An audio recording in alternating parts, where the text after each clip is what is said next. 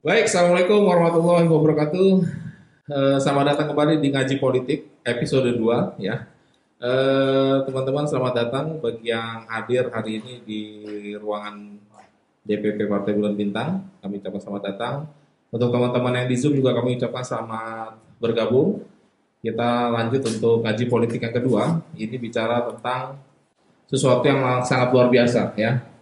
Kita akan membahas satu buah buku ini buku yang berjudul Raja Tanpa Mahkota. Nah, ini bisa dilihat ya. Ini Raja Tanpa Mahkota ini eh, sebuah autobiografi pemikiran Pak Cokro Aminoto, sang guru bangsa. Dan eh, pada siang hari ini kita sangat berbahagia. Kenapa? Karena kita kehadiran dua dua tokoh narasumber. Ini narasumber intelektual muda Islam semua saya baca buku ini, ini sebetulnya buku politik ya. Saya bisa bilang ini buku politik, saya bisa bilang ini buku sejarah, tapi saya juga bisa bilang ini buku agama nih bang.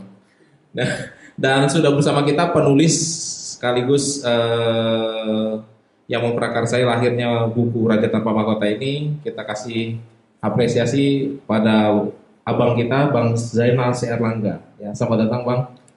Ya, selamat datang Mas Randy, terima kasih atas undangannya. Ya, dan tidak lupa kita juga ditemani oleh salah satu narasumber yang luar biasa, Kepala Departemen Kajian Strategis DPP Partai Bulan Bintang. Ya, terima kasih Bang Andi. Mas Ahmad Pratomo ya, yang biasa dikenal juga dengan Mas Tommy. Dan sedikit latar belakang kami ini kami sudah kenal lama ya. Bertiga ini eh, satu perjuangan, satu apa ya, satu generasi di BMUI. Eh, Bang Zainal ini dulu ya ditangkap polisi bareng-bareng, dikebukin polisi bareng-bareng ya. Jadi beliau ini satu tahun di atas saya di BMUI, saya junior beliau, bisa dibilang kader juga. Dan Tommy ini paling muda nih di antara kita ya. Jadi BEM fakultas. Iya. Jadi urutannya Bang Zainal, saya dan Tommy. Dan beliau ini dulu dikenal sebagai singa podium. Berlebihan itu. Wah, seperti Cokro Aminoto. seperti Cokro Aminoto ya. Dulu Bang Zainal ini kalau sudah naik podium paling tidak PHH itu udah siap-siap ya bang. Kalau kalau cepra itu sebutannya harimau mimba. Harimau? Oh, harimau Mimba. Oh iya. Kalau antum Singa. singa, podium. Singa Mantap. Sekarang udah jadi kucing ya. Enggak lah, jangan. Jangan ya Bang Andi. Jangan dong. Singa di keranjang aja. Gimana dibilang kucing tulisannya begini. tulisannya rusuh nih. Baik, eh, sedikit latar belakang tentang Bang Zainal. Saya biasa manggil Bang Zainal, benar-benar sudah jadi abang ini. Eh, dulu zaman kuliah susah bareng. Eh, kalau saya nggak punya uang, beliau biasa nggak punya uang juga. Dan kita bisa saling, biasanya saling traktir gitu ya.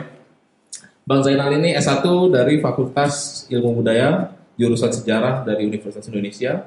S2-nya bareng saya S2 Ilmu Politik dari Fakultas Ilmu Sosial dan Ilmu Politik Universitas Indonesia. Dan Mas Tommy ini eh, S1 dan S2 jurusan Sejarah Fakultas Ilmu Budaya Universitas Indonesia juga. Dan eh, hari ini kita akan banyak bicara tentang pemikiran Pak Cokro Aminoto. Nah, eh, saya mulai dari mana nih Abang? Saya mulai dari sebuah pertanyaan. Kenapa Raja Tanpa Mahkota, Bang? Ini untuk bahasa judulnya nih. Wah langsung dia menukik. Langsung menukik. Tapi sebelumnya eh, terima kasih kepada Mas Randi, terus DPP PBB dan eh, penonton mungkin kalau ada nanti yang menonton. Eh, sebetulnya buku Raja Tanpa Mahkota ini mulanya adalah tesis saya di S2 Ilmu Politik. Terus kemudian seiring berkembangnya waktu, kebetulan beberapa dosen, kemudian ada juga teman menguji sendiri bahkan waktu saya dapat nilai A, alhamdulillah itu menyarankan untuk dibikinin buku saja gitu. Karena buku berbicara tentang Cokro Aminoto yang diulas secara serius eh, dan lengkap itu kurang. Jadi mungkin bisa melengkapi kekosongan itu. Akhirnya dalam prosesnya saya mereka ulang tuh dari bahasanya dari kap ini apa namanya pembabakannya dan segala macam. Dan akhirnya alhamdulillah eh, baru bulan Juli sebetulnya sebulan nih prosesnya. Kan mungkin kalau udah udah udah jalannya cepat ya Eh, bulan Juli saya udah rapi tiba-tiba ada orang kenalan teman saya juga untuk menerbitkan buku di Yogyakarta. Memang penerbitnya Indi, tapi dia cukup terkenal di lokal sana. Nah kemudian eh, diminta naskahnya, dua minggu kemudian, oke ACC surat perjanjian kerja dan dua minggu kemudian diterbitkan. Dan sekaligus promosi sedikit ya. Pre-order pertama tanggal 1 sampai tanggal eh sorry tanggal 14 sampai eh, tanggal 4 sampai tanggal 1 Agustus itu alhamdulillah kurang lebih 200-an buku lah terjual. Dan sekarang juga sedang buat batch kedua ya dari tanggal eh, hari kemarin sampai dengan tanggal 31 mungkin nanti bisa pesan juga. Ada diskon. Eh, kenapa raja tanpa mahkota? Karena ini sebetulnya sebutan eh, dari kolonial Belanda terhadap Cokroaminoto jadi Cokroaminoto ini oleh Belanda kolonial Belanda, pemerintah Hindia Belanda itu disebutnya Raja Jawa tanpa mahkota. Hmm. Karena walaupun dia tidak secara formal seperti raja, mahkota, bertitakan emas, punya istana, tapi pengaruhnya melintasi seluruh Nusantara. Hmm. Kemudian juga pengikutnya banyak. Bahkan dia pada zamannya itu disebut Ratu Adil atau Heru, Heru Cokro oleh rakyat pada saat itu. Karena mereka meyakini inilah sosok Heru Cokro, tokoh yang dijanjikan. Ini paham aliran ya. Mesian ya. ya. Iya, Mesianisme.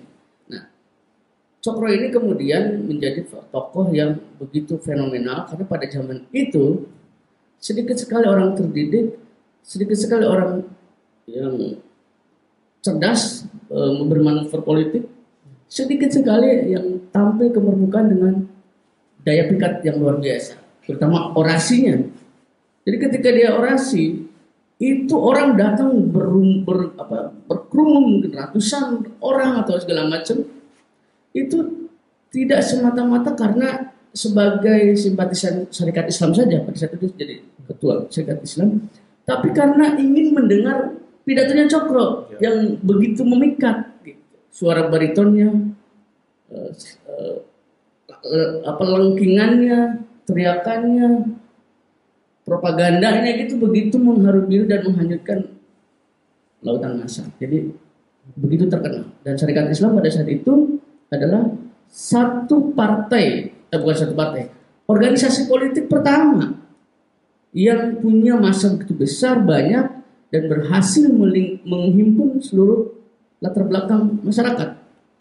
Kalau misalnya Budi Tomo kan pada saat awal berdiri hanya eh, anggotanya terbatas pada kalangan priai kalangan terpelajar dan Jawa Madura. Kalau ini lintas latar belakang, lintas profesi, lintas Jawa luar Jawa, dan bayangkan pada tahun 1919 anggota Syarikat Islam ketika masa rakyat Hindia Belanda atau Indonesia zaman dulu itu masih sedikit, anggotanya sudah berapa? Dua juta lima ratus, banyak sekali. Hmm. Itu yang tercatat ya? Yang tercatat di buku ini ada ya. jumlah anggotanya dari tiap tahun. Nah, lanjut lagi nih, Bang Zainal. Saya tertarik bahwa ada ternyata yang mengatakan ini bukan dari kalangan Islam, bukan dari orang Indonesia juga. Dia mengatakan bahwa Cokro Abinoto dengan e, gerakan Islamnya ini adalah peletak dasar kebangsaan Indonesia, peletak dasar nasionalisme Indonesia. Itu yang disebut e, nasionalisme Islam begitu. Karena apa namanya e, pada saat itu Islam adalah bahasa apa bahasa oposisi daripada kolonial Belanda. Jadi dia lintas sektoral, dia lintas budaya, dia lintas kultural karena kita memang sangat beraneka ragam tapi yang mempersatukan itu adalah uh, Islam itu sendiri. Nah, justru saya uh, tertariknya justru yang mengatakan ini adalah peneliti dari uh, University of California, Fred van der Mehde dan uh, Pak Kahin ya, gitu loh Pak Kahin. Ini dari University of Cornell ya, dari Amerika. Nah, uh, bagaimana sebetulnya Bang? Apa kalau hari ini kan kita seperti melihat Islam itu dibentur-benturkan dengan nasionalisme, Islam itu dibentur-benturkan dengan kebangsaan. Padahal awal mula kemerdekaan Indonesia itu sebetulnya adalah uh, Islam lah yang membangkitkan nasionalisme di antara kaum bumi putra untuk menghadapi kolonial Belanda kan. Nah ini uh, bagaimana sebetulnya sejarah eh, dasar. Dulu belum ada Indonesia namanya, Bang. belum ada kan India dulu. Belanda. dulu masih India Belanda tapi kemudian kaum bumi putra sudah mulai tumbuh nasionalismenya hingga muncul kata Indonesia dan eh, berujung pada kemerdekaan kita nah itu gimana bang Zainal Ya. Eh, jadi Cokro Aminoto ini menangkap suasana kebatinan rakyat pribumi dan dia juga adalah seorang yang di awal-awal sebenarnya dia tidak begitu mempelajari Islam secara secara fakta kafah ya. Jadi pada awal-awalnya Cokro Muda itu mempelajari Islam hanya untuk ya background- backgroundnya apa sih bang Back- eh, Pak Cokro ini pesantren apa priai apa bangsawan dia anak bangsawan, dia anak bangsawan dia ada terah pesantren, Hmm. oh dia wartawan, Hmm. kemudian juga bekerja berbeda-beda, tapi dia menolak untuk bekerja di pemerintahan. Hmm. Karena itulah mertuanya dia, Bupati Ponorogo Mangunsumo, Hmm. itu sempat meminta anaknya, istrinya Cokro, Ibu Ibu Suwarsikin, untuk percaya dari si Cokro Aminoto karena dianggap ini orang pengangguran ini nggak punya usaha, eh, ditempatkan di tempat yang enak kerja di pemerintahan dengan statusnya terpandang, nggak mau, nggak mau pula dia me- meng- me- me- apa, eh, menyandangkan gelar Raden Masnya gitu. ya Malah ketika dia habis haji, haji yang begitu diagung-agungkan yang ditempelkan di eh, belak- eh, depan namanya itu Haji Omar Said Cokro Aminoto dengan kita kenal dengan host Haji Omar Said. Nah, kenapa dia Islam menjadi satu eh, pe- pemicu gerakan nasionalisme Cokro yang musim Cokro? Pertama, saat itu Islam menjadi agama mayoritas eh, bangsa pribumi tahun 1905 menurut Kahin peneliti dari Amerika itu bahwa penduduk Islam atau Muslim di Indonesia tahun 1905 itu berjumlah 35 juta dari 37 juta artinya 95 persen. Yang kedua, eh, eh, yang pertama tadi jadi dengan eh, sebuah mayoritas yang begitu besar maka dia harus punya eh, pen- pem- apa kata kunci untuk menyatukan eh, yang mayoritas tadi dengan sentuhan Islam. Bukan berarti dia mengenyamikan yang yang non muslim. Tapi Islam menjadikan spirit untuk membangkitkan seluruh rakyat pribumi yang notabene yang notabene pada saat itu mayoritas Islam. Yang kedua, Islam ini masyarakat Islam di Hindia Belanda itu adalah kelompok masyarakat yang paling terjajah, yang paling menderita dengan kolonialisme sehingga mudah dibangkitkan. Dan Islam menjadi satu-satunya yang menjadi bahan bakar. Apalagi zaman dulu itu beberapa tokoh agama sering mengkaitkan bahwa kami Islam pribumi, Anda penjajah beranda barat adalah kafir, kolonialis, kapitalis. iya. Jadi kan kalau sekarang kata-kata kafir itu dari orang yang padahal kalau zaman dulu itu dijadikan satu sumbu pergerakan dengan Islam. Mereka itu kafir. Mereka itu non apa bukan non muslim. Mereka itu kolonialis kafir. Jadi kita harus melawan mereka sebagai seorang muslim dan seorang pribumi zaman saat itu ya yang yang selanjutnya maka pada saat itu pula eh, Cokro melihat bahwa nasionalisme itu harus dibangun juga dengan tali keyakinan gitu. Makanya kalau didasarkan dengan keyakinan dengan amal, dakwah, dengan eh, jihad fisabilillah, maka akan begitu membara nasionalisme itu. Makanya nasionalisme Islam yang dibangun Cokro adalah bukan untuk membangkitkan semangat eh, semata-mata keagamaan, fanatisme. fanatisme sempit atau chauvinisme agama ataupun uh, kesukuan atau apa pun tapi justru Islam ini hanya sebagai pemicu untuk menyatukan semua rakyat pribumi untuk melawan ketertindasan dan membebaskan em, bangsa dari keterjajahan sebenarnya itu. Dan dan pada saat itu memang Islam itu menjadi agama ideologi yang begitu mempersatukan. mempersatukan dan besar pada saat itu. Jadi sebelum kemudian komunisme uh, muncul, jadi pada saat dibawa oleh Semaun ya, yang kemudian yang kemudian Serikat Islam terpecah, dan setelah itu ideologi yang laku keras di pasaran setelah komunisme apa? Nasionalisme yang dibawa Cokro 1927, ya kan? Jadi tahun tahun tahun 1920-an itu sosialis. Eh, tapi di awal-awal ini tahun 1920-an itu sosialisme dulu. Eh, kalau bukan sosialisme, komunisme. Dia menawarkan sama rata, membela wong cilik segala macam, sehingga ini begitu memikat untuk rakyat. Wah ini sesuai dengan jalan wadah ini nih untuk untuk untuk untuk untuk kami cocok gitu apalagi menyentuh rakyat miskin jelata petani buruh ini digandrungi makanya pada saat itu ini komunis bukan bukan saya bicara komunis tahun 65 pemberontakan bukan ya. Ini komunis pada saat itu masih orientasi ini pergerakan masa pergerakan nasionalisme. Makanya saya tidak membedakan eh, kelompok tiga misalnya kelompok Islam nasionalis komunis. Tidak. Saya karena ketiganya itu nasionalis semua. Makanya dalam buku saya istilahnya adalah nasionalisme Islam nasionalis Islam nasionalis netral agama bukan sekuler bukan nasionalis stop tapi nasionalis netral agama karena mereka juga seorang nasionalis banyak seorang muslim yang taat juga iya. dan yang ketiga adalah nasionalis komunis. Jadi semuanya ketiga itu pada zaman bergerak itu orientasinya kebangsaan, pergerakan untuk membebaskan bangsa ini dari keterjajahan. Itu balik. Gimana, Eh, Mas Tommy? Ada Ya. tambahan kalau kita bicara tentang nasionalisme Islam kan, kalau kita tarik ke belakang ya, sebetulnya kan sudah mulai perlawanan terhadap kolonialisme itu sudah dimulai dari zaman Sultan Agung Mataram sebetulnya. Sultan Agung Mataram sampai eranya Pangeran Diponegoro itu semuanya adalah perlawanan yang dibangkitkan oleh semangat keislaman sebetulnya yang membedakan memerdekakan kolonialisme. Sampai kalau kita lihat sampai eh, tahun 45 ketika sekutu hadir agresi militer satu kan ada resolusi jihad dari Kiai Haji Hasyim Asy'ari NU waktu itu. Jadi memang Islam itu tidak bisa dipisahkan betul dari nasionalisme Indonesia dan eh, hadirnya Indonesia karena perjuangan tokoh-tokoh Islam sebetulnya. Mas Tommy ada tambahan? Ya, Mas? eh, terima kasih Mas eh, Bang Randi. Ya, eh, terkait eh, pernyataannya tadi ya Bang Randi ya, kalau misalkan dari kita timeline kita mundur jauh ke belakang ya Bang, ya. dari zaman apa namanya Sultan Mataram di Ponorogo segala macam, itu saya jadi ingat tulisannya artikelnya Pak TP Simatupang apa, eh, dari militer ya, yang dia nulis judulnya artikel itu revolusi eh, revolusi dewasa kini.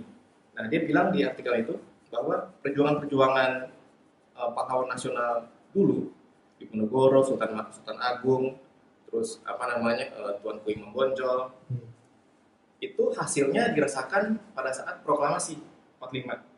Nah jadi uh, revolusi itu memang embrionya itu memang sudah kalau menurut Pak TB Simatupang itu memang sudah muncul dari awal mula uh, apa namanya sebutnya perlawanan terhadap penjajahan gitu. Jadi dari dari dari awal itu memang sudah ada tuh embrio-embrionya gitu. Nah ini ini ini menarik kalau misalkan apa namanya kita pahami sekarang dengan kondisi apa namanya tadi Bang Jenal juga udah mengutarakan sejarah eh, apa namanya eh, bagus ya tentang. Nah kalau tambahan dari saya bang kalau mengenai Cokro ini eh, saya ada buku dari Pak apa tokoh masyumi ya eh, Pak Yusuf Wibisono ini dia mantan Menteri Keuangan zamannya eh, apa dua kali ya Menteri Keuangan zamannya siapa? Yang terakhir tuh Ali Sastromi Joyo buat nah eh, dia nulis tentang buku yang sama dengan judulnya Pak Cokro Aminoto Islam dan Sosialisme. Nah Islam dan apa? Islam dan Sosialisme. Oh, sorry. Nah, menarik di sini eh, mungkin sedikit yang tahu bahwa Cokro Aminoto terinspirasi dari buku Mus- Musir eh, apa? Kitwe. Musir Kahin eh, Musir Kusin Kitwe orang Islam India ya Bang ya. Yang dia eh, tinggal di Inggris terus dia tergabung dalam eh, komunitas eh, Islamik eh, apa namanya istilahnya Islamik eh, Pan Islamic Society situ mereka mengorganisir penerbit-penerbitan eh, koran, eh, artikel, buku, pamflet segala macam, baik itu untuk eh, apa? Tujuannya untuk eh, mendukung eh, negara-negara Muslim yang terjajah. Nah, ternyata tahun tahun tahun-tahun awal tahun 1900-an, eh, Cokro terinspirasi dari itu. Dia nulis juga tentang Islam dan sosialisme, yang yang yang apa? eh, temanya sama. Jadi dan sebenarnya eh, Pak Cokro juga tadi yang juga, juga udah jelasin ya, dia tidak terlalu paham tentang Islam ya, tapi di buku ini dia menyamakan apa yang sama dengan sosialisme gitu, ya bang ya. Apa yang sama Islam dan sosialisme. Nah kalau menurut Pak Yusuf Wibisono ini, eh, kalau misalkan dibandingkan dengan komunisme, kesamaannya adalah tujuan dan dasarnya. Gitu. Tujuannya sama untuk memperoleh keadilan, untuk memperoleh pembebasan dari penjajahan. Bedanya adalah eh, pedoman dan eh, teorinya.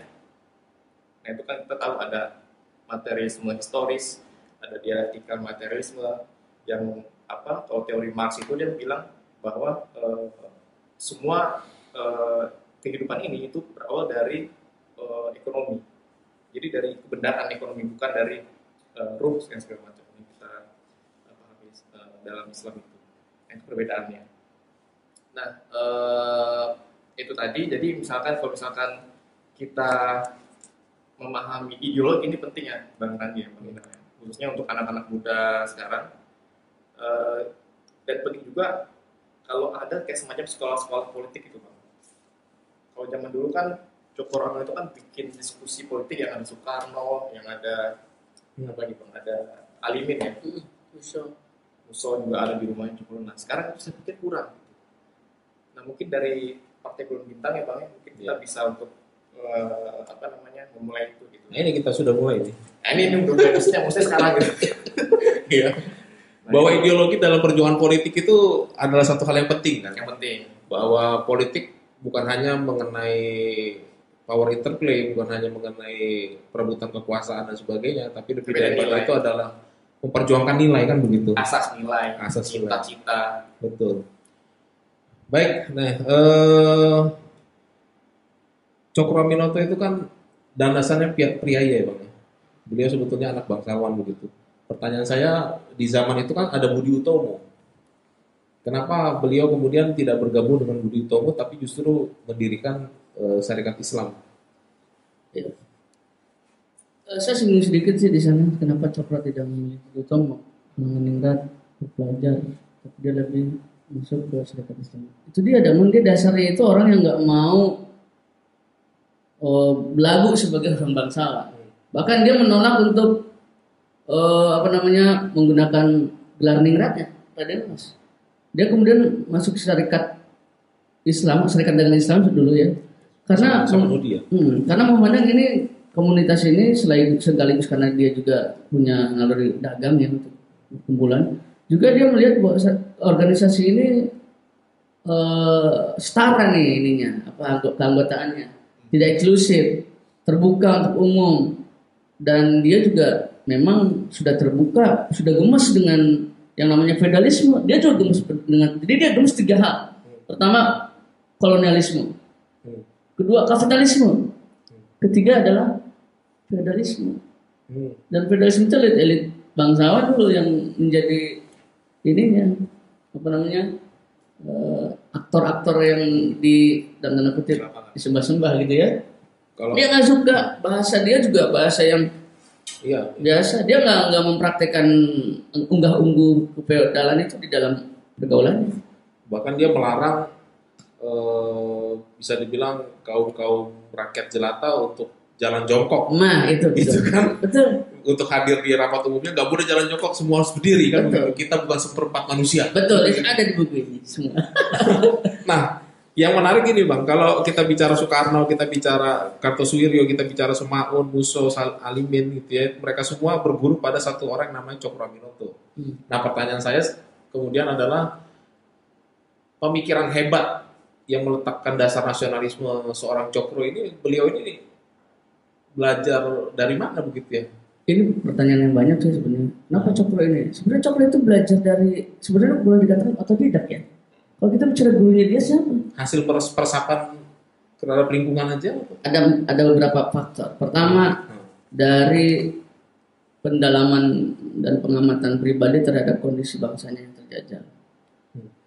Yang kedua karena keintelektualnya sebagai seorang pelajar dia tahu mana yang benar, mana yang salah, mana apa itu arti demokrasi dan harus bagaimana demokrasi. Bagaimana Islam, perjuangan Islam, penegakan Islam dan Rasulullah bagaimana dia terapkan dalam pembebasan-pembebasan yang tertindas di, di pribumi. Yang ketiga buku bacaan.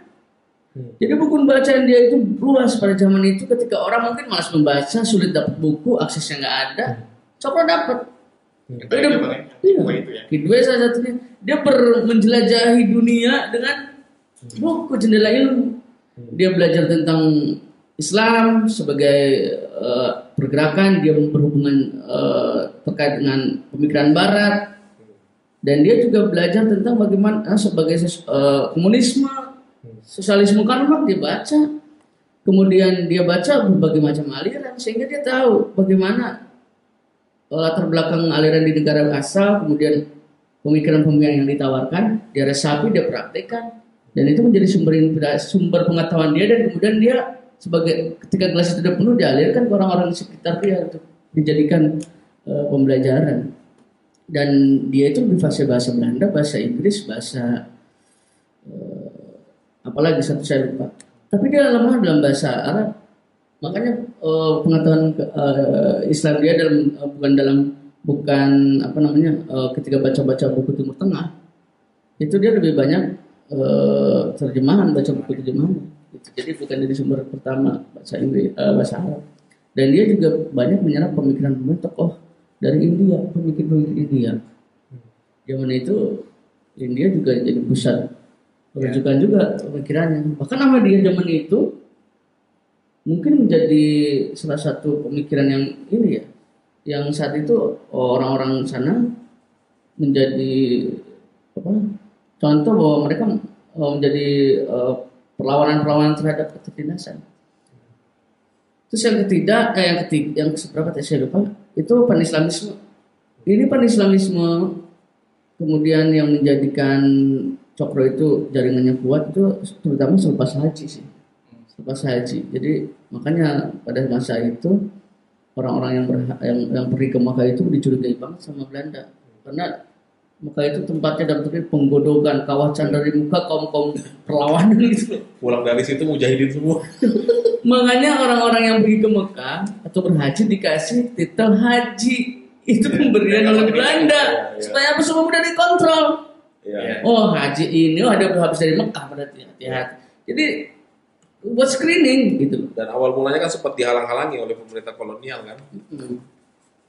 Dan bagaimana pembelajaran Cokro itu di rumah? Jadi rumah Cokro itu saya udah ke sana waktu riset. Ada ya kecil sih, cuman mungkin eh, cukup asri di dan tidak jauh dari rumah itu ada toko buku, toko buku Panele namanya, karena di Jalan Panele ya. Itu toko buku itu mungkin barangkali dulu itu adalah tempat bacanya Cokro dan anak-anak kosnya di rumah Cokro ke sana termasuk Soekarno untuk baca buku, untuk menjelajahi dunia dan alam pikir dunia dari buku gitu. Mungkin dari sana tercerahkan mereka semua di samping Cokro. Nah, ini mungkin se- agak sedikit didramatisasi ya, bagaimana kondisi pembelajaran Cokro. Jadi Cokro itu sebetulnya ketika jadi ada ada tokoh-tokoh yang yang pada akhirnya menjadi tokoh bangsa, ada Soekarno, Maung Muso, kemudian Alimin, kemudian eh, banyak lagi termasuk adanya sendiri Abi Kuso Cokro. Dia itu punya rumah di belakangnya itu di, di kos-kosin, dikontrakin gitu loh, untuk anak-anak belajar. Soekarno itu dititipin oleh bapaknya ke Cokro untuk sekolah di Surabaya. Dititipinlah ke Cokro karena dia mendengar nama besar Cokro dan dia pengen anaknya seperti Cokro gitu loh. Nah di sana dititipin Cokro itu masih muda dibandingkan yang yang kos-kos yang lain ada Sumuso, Alim segala macam. Jadi Soekarno itu sering mendengar tuh kalau diskusi-diskusi senior seniornya di pondokan kos itu, itu ya diskusi sama Soekarno. Mungkin dia di pojokan dengerin. Lama-lama mungkin karena Cokro haus akan ilmu dan diskusi diajak gabung dan dia diberikan banyak buku oleh Cokro untuk baca. Ditambah lagi Soekarno itu sudah suka diajak keliling Nusantara ketika Cokro diundang untuk menghadiri kongres atau berbicara atas nama Serikat Islam. Jadi dia begitu memperhatikan bagaimana jaringan Cokro saat dia berorasi. Makanya Cokro ini salah satu guru orasinya Soekarno. Kita lihat aja orasinya Soekarno. Nah, barangkali bagaimana Cokro pada masa itu disebutnya harimau mimbar. Dan dan pengetahuan-pengetahuan inilah yang kemudian membuat Soekarno tuh lebih maju pada saat itu. Ya.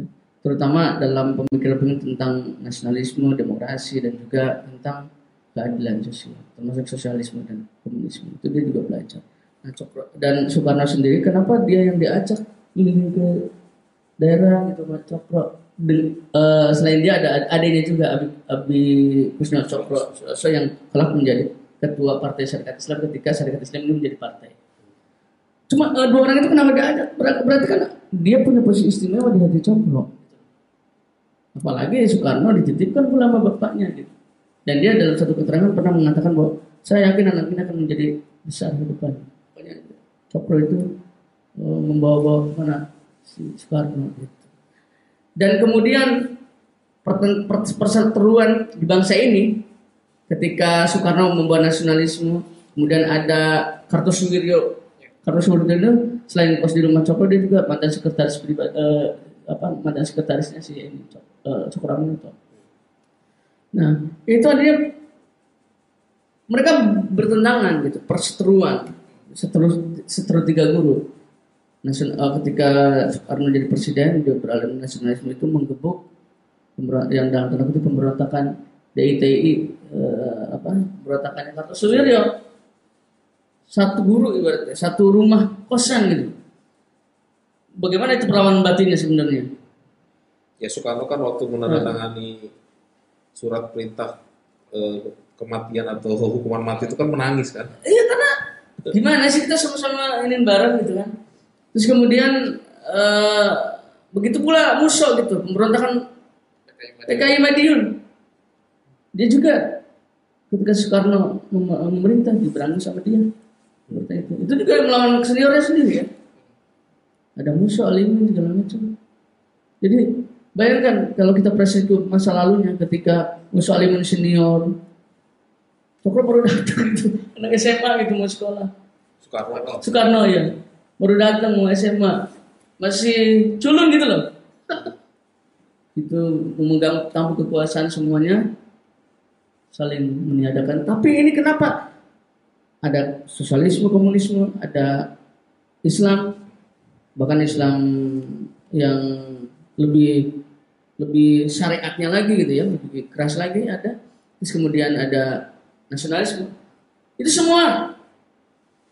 Berarti kan menggambarkan Cokro itu pribadi yang lengkap. Bukan bukan berarti dia dia bisa dilihat dari sisi sosialisme komunisme mungkin dari dari cara mengajar atau ilmu yang dia punya dia suka nasionalisme juga dia seorang yang apa Islam taat juga terutama pa- pada saat setelah dia haji dia Islamnya benar-benar ideologis gitu. Iya. Gitu. tambahan ya Eh, apa namanya mungkin juga ini ya eh, ada unsur mistisnya bang ya mesianis jadi dari masyarakat menganggap Cokro itu kan ratu adil gitu kan bahkan di bukunya Munasicin yang judulnya berebut kiri itu ditulis se- setelah Cokro Aminoto sholat air sholat itu bahkan diminum sama masyarakat setempat Iya. iya Bang. Ya, jadi saking apa apa namanya eh, Ketokohan. jiwa zaman itu menggugah masyarakat melihat Cokro berpidato segala macam dan juga ada unsur-unsur mesiannya ada unsur apa namanya ya ya kita apa unsur eh, mitologi Jawanya mungkin ada di situ juga di Cokro itu termaktub di diri dia dan menganggap itu mungkin bisa dibilang nabi pada saat itu karena saking eh, adil. ya sampai diminum eh, bekas bentuknya gitu mungkin untuk berkas segala macam dan mungkin di saat ini mungkin masih ada ya bang Raja, Kayak- mungkin kayak- raja tanpa kayak kayak di Iya. kampung-kampung gitu mungkin masih ada jadi Hitam menarik juga ya dari zaman dulu sampai sekarang kepercayaan itu masih Tapi sebetulnya kalau kita lihat kepribadian Pak Cokro dia nggak mau kan dibegitukan kan. Mau. Walaupun awalnya dia sempat sih bilang ini. Ketika dia berbincang-bincang dengan Agus Salim habis dari pergi dari eh, turnya Serikat Islam ya, dia bilang. Jadi ketika dia datang, entah itu datang mau pidato, orang itu udah berebutan menghubungin dia gitu. Bahkan eh, jubahnya yang sampai ngawer sampai tanah itu dicium-ciumin gitu loh. Tadi mungkin juga airnya habis sholat diminum kata Mas. Itu memang dulu ada karena orang-orang pribumi itu meyakini inilah Ratu Adil, Cokro, inilah orang yang membawa pembebasan. Dari keterjajahan. Saat itu dia bilang ke Agus Salim, lihat Agus Salim bagaimana rakyat-rakyat itu begitu mengeluarkan saya. Agus Salim nasihatin, Cok, Pak Cok Mas Cokro, apalah kita mungkin mas atau abang sih, ini kita ini aja ya, anggap aja Mas Cokro lah, haji. Mas Cokro ingat ketika kita sedang di atas kita tidak boleh terlalu menyombongkan diri atau membusungkan dada. Kita tidak ada apa-apanya karena yang memiliki kekuatan kita yang memiliki agung itu adalah Allah. Saat itulah Cokro menegaskan ketika ada orang yang berusaha untuk menundukkan, berusaha untuk mengawal. Saya bukan siapa-siapa, saya tidak ada apa-apanya. Karena di atas yang memiliki kemampuan segala adalah karena ridha Allah gitu. Jadi menjadi pribadi yang lebih terkontrol lagi. Nah, ini eh, tentu kalau kita bicara Cokro Aminoto nggak bisa lepas dari syarikat Islam. Yang menarik adalah bagaimana syarikat Islam dalam waktu singkat bisa menjadi satu kekuatan politik yang besar. Ya, Eh, dari tadinya bersifat kooperatif menjadi non kooperatif terhadap pemerintah kolonial, sampai akhirnya dalam waktu singkat juga seperti tenggelam. Apa ya? Dari ya dari dari anggota yang dua setengah juta itu kemudian pecah eh, menjadi puluhan ribu. Apa eh, pelajaran yang bisa diambil nih dari ini bang Zena sebetulnya apa yang terjadi waktu itu dengan syarikat Islam? Jadi syarikat Islam pada saat itu memang menjadi begitu besar ya sejak se- se- apa sejak Cokro itu masuk dan menjadi ketua dan mengubah syarikat dagang Islam menjadi syarikat Islam Perjuang- perjuangan ekonomi menjadi Menjadi perjuangan politik politik Ya. dan memang Cokro ini pintar mengambil hati para penguasa saat itu. Bayangkan kalau bukan Cokro yang memimpin syarikat Islam saat itu udah dilarang dibubarkan nggak boleh Ya. bangun Bahkan sampai kemudian Cokro dia jadi anggota Fosgrat kan Iya. Betul. Bahkan pada zaman dia itu ditandatangani itu apa semacam persetujuan ADRT-nya hukumnya eh, apa namanya aturan hukumnya oleh ODD di, di saat-saat yang mau berakhir kan. itu berkaitan sama politik etis juga sih Oh ini konteksnya beda. Beda. Mungkin gini. Karena gini si Cokro itu tahu kapan yang memukul dan merangkul lawannya gitu. Dia itu meng, eh, ketika di di awal-awal tahun 1 sampai tahun 2 1920 dia masih berhati-hati ngomongnya. Masih kritik-kritiknya dibungkus dengan bahasa-bahasa halus gitu. masuk kooperatif Bahkan dia masuk kooperatif masuk Dewan Rakyat, Polstra. Tapi di Dewan Rakyat pun atau cikal bakal parlemen ya, DPR. Bahkan di Polstra itu pun Cokro itu melawan. Karena apa? Karena di sana anggota eh, lembaga dewan itu, Dewan eh, Rakyat itu jangan dibayangkan sekarang buat undang-undang, budgeting, pengawasan, hak, hak angket segala enggak. Hanya dijadikan sebagai lembaga untuk memberikan nasihat kepada pemerintah kalau apa Hindia Belanda yang berkaitan dengan eh, kehidupan atau kebijakan.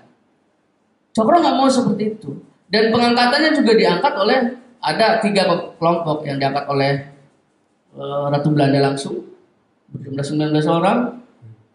Kemudian ada yang diangkat melalui pemilihan dewan eh, apa setempat gitu yang lebih kecil.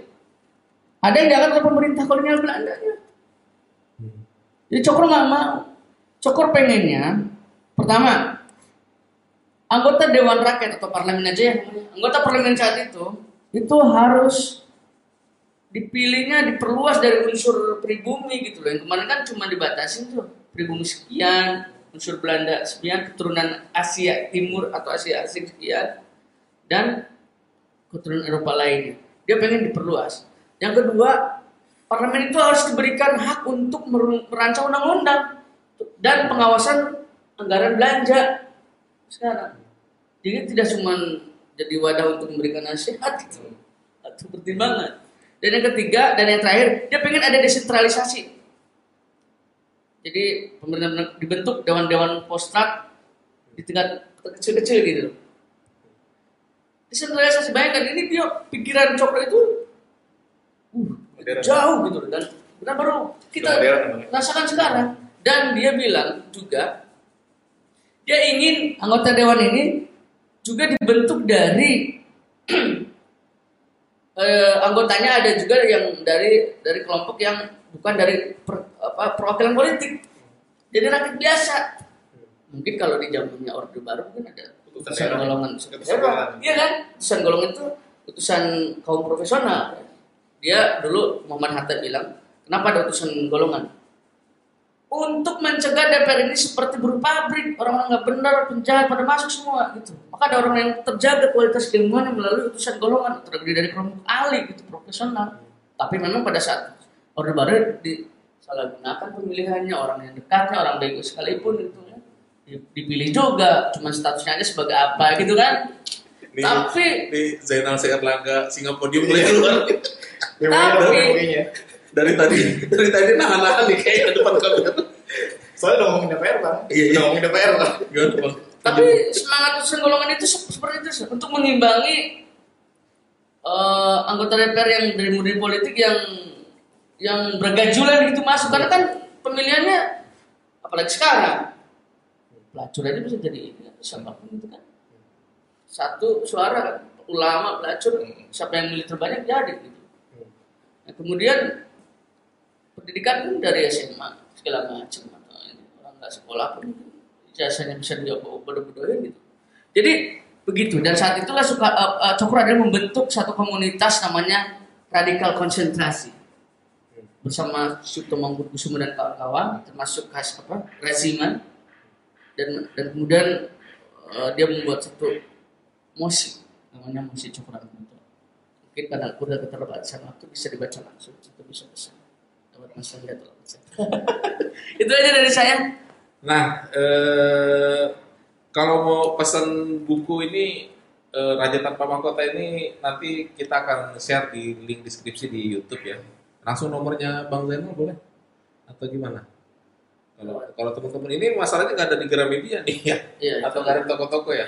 Ini masih dijual. eh, saya tuh heran deh, kenapa buku-buku bagus Ya, karena penerbit-penerbit kan lagi goyangnya yang besar-besar. Hmm. Itu kan karena kan banyak penerbit yang menerbitin buku penulis malah penulisnya sudah beli berapa ratus dulu gitu.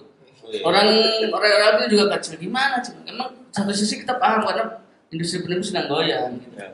Apalagi banyak buku-buku yang nggak laku di pasaran. Orang-orang sekarang masih baca pula zaman zaman milenial sekarang. Lebih banyak pengen pesan-pesan pendek yang ringan-ringan. Terakhir dari Mas Tommy bicara tentang eh, Cokro Aminoto, apa yang bisa kita ambil petik pelajarannya dengan kondisi realitas hari ini? Ya, yang paling utama adalah eh, menguatkan kembali budaya literasi kita. Itu yang yang yang mungkin kalau dari pendapat saya ya bang. Karena eh, bagaimanapun kita juga melihat bahwa dari dan juga sejarah ya belajar sejarah ya dari literasi itu belajar sejarah, belajar filsafat, hukum, tata negara dan segala macam. Dari sejarah itu kita juga memahami bahwa maksudnya dari belajar literasi, berbagai buku, berbagai sejarah yang kita kita akan memahami bahwa memang dari dulu musuh-musuh Islam itu memang eh, polanya sama. Kayak zaman dulu SI, tadi saya mau nambahkan sedikit bang. Kenapa SI meredup eh, mungkin nggak sampai 10 tahun ya, cepat meredup itu karena munculnya ISDV kan. Eh, Indische eh, Sos- Sosialis Demokratische Vereniging ISDV dari sana. Itu berubah jadi komunis, ya partai komunis, serikat jadi SI berubah jadi apa? Ada yang di SI merah, SI merah, SI putih putih ya? mereka merebut suara-suara kader-kader SI putih eh, termasuk Sumaun juga segala macam akhirnya merebut eh, apa namanya pengaruh juga. Dan itu kan akhirnya pecah. Sempat mer- akhirnya meredup Agus Salim apa sempat sempat menjadi yang terpengaruh apa eh, berpengaruh di SI putih itu akhirnya terus meredup. Terus akhirnya muncul Soekarno nasionalisme gitu. mungkin setelah pemberontakan PKI gagal tahun 2027 akhirnya ditumpas semua oleh pemerintah kolonial akhirnya muncul eh, Soekarno. Hatta dan dan segala macam nah eh, itu dari saya bang pendapat saya Nah, Jadi sedikit, kita sedikit Mas Tommy. Ya.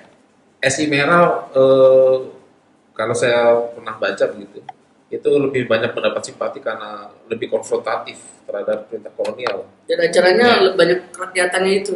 Iya. Itu kan cocok dengan kondisi nasib bangsa. Banyak banyak itu. Jadi disambut oleh masyarakat. Ini Yang- yang akan memperjuangkan gue nih gitu. Sekarang. mogok mogok mogok- memogokkan besar-besaran Iya, iya. Itu. Dari Bang Zainal satu kesimpulan apa yang Ya sebenarnya istilah SI putih itu nggak ada sebetulnya. ya. Itu mungkin untuk peneliti aja untuk membedakan ya. Iya.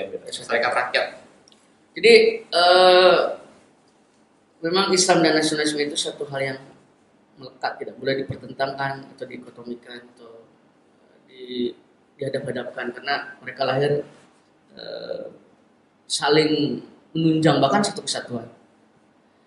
Islam zaman itu memang tetap menjadi energi perlawanan juga menjadi eh, asupan untuk pribadi yang religius ya dan punya eh, caranya sendiri untuk berkontribusi dari zaman ke zaman. Karena itu di masa sekarang ketika ada orang yang mempertentangkan nasionalisme pertama harus belajar sejarah, yang kedua harus lebih bijak melihatnya. Memang kalau saya belajar dari, eh, baca dari sejarah dari zaman dulu sampai sekarang itu Islam politik sebenarnya yang menjadi ketakutan penguasaan kolonial atau Iya, iya. Islam politik karena ini terpengaruh oleh tiga cara menyikapi Islam Indonesia oleh siapa penasihat urusan pribumi ah sudah Kunyo bahwa dia memberikan masukan kepada kolonial untuk menghadapi Islam sebagai eh, satu Kekuatan. kekuatan. Yang pertama Islam sebagai ritual agama itu harus dibiarkan aja disambut didukung bahkan Islam yang sekedar sholat menjalankan ibadah ritual itu nggak berbahaya kalau, itu Kalau perlu ngaji tiap hari sampai Iya. pagi sampai nggak usah kerja. itu nggak berbahaya Nggak berbahaya. yang kedua Islam sebagai isti- uh, sosial kemasyarakatan adat istiadat adat istiadat budaya itu harus kita sinergi bahkan unsur-unsur budaya kita harus kita kawinkan dengan mereka dengan harapan budaya kita bisa terserap bahkan bisa mengikis Akulturasi ya. mengikis mengikis. mereka gitu loh gitu, uh, budaya yang ketiga Islam politik ini paling berbahaya karena ini bisa mengancam pemerintahan kita kolonial gitu. Ini yang harus dilawan bahkan dihilangkan. Itulah Islamophobia itu udah lama Islam politik terutama Sampai hari ini Bang. dikecilkan mungkin sampai hari ini.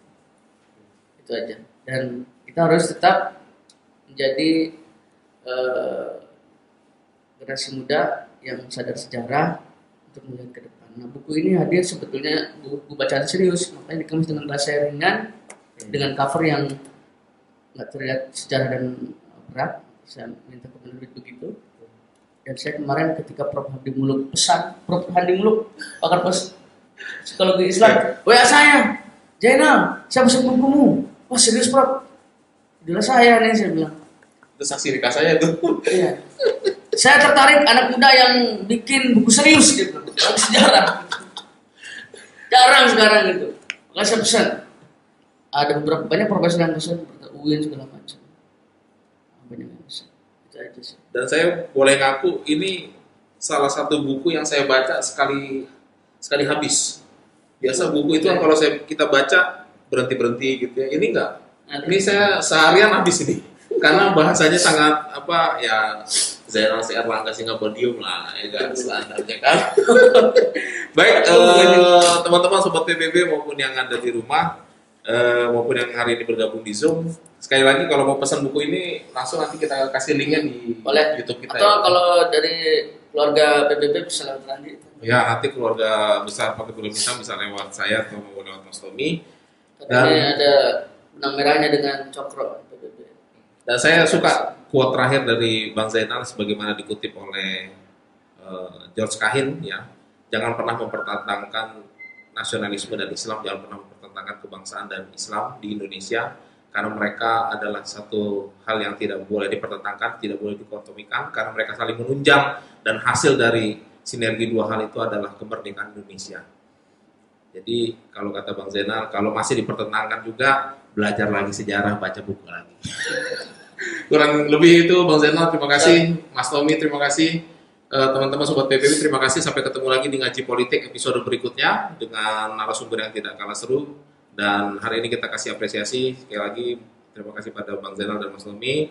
Saya Randi Bogaswida sebagai host undur diri. Assalamualaikum warahmatullahi wabarakatuh. Waalaikumsalam. Salam.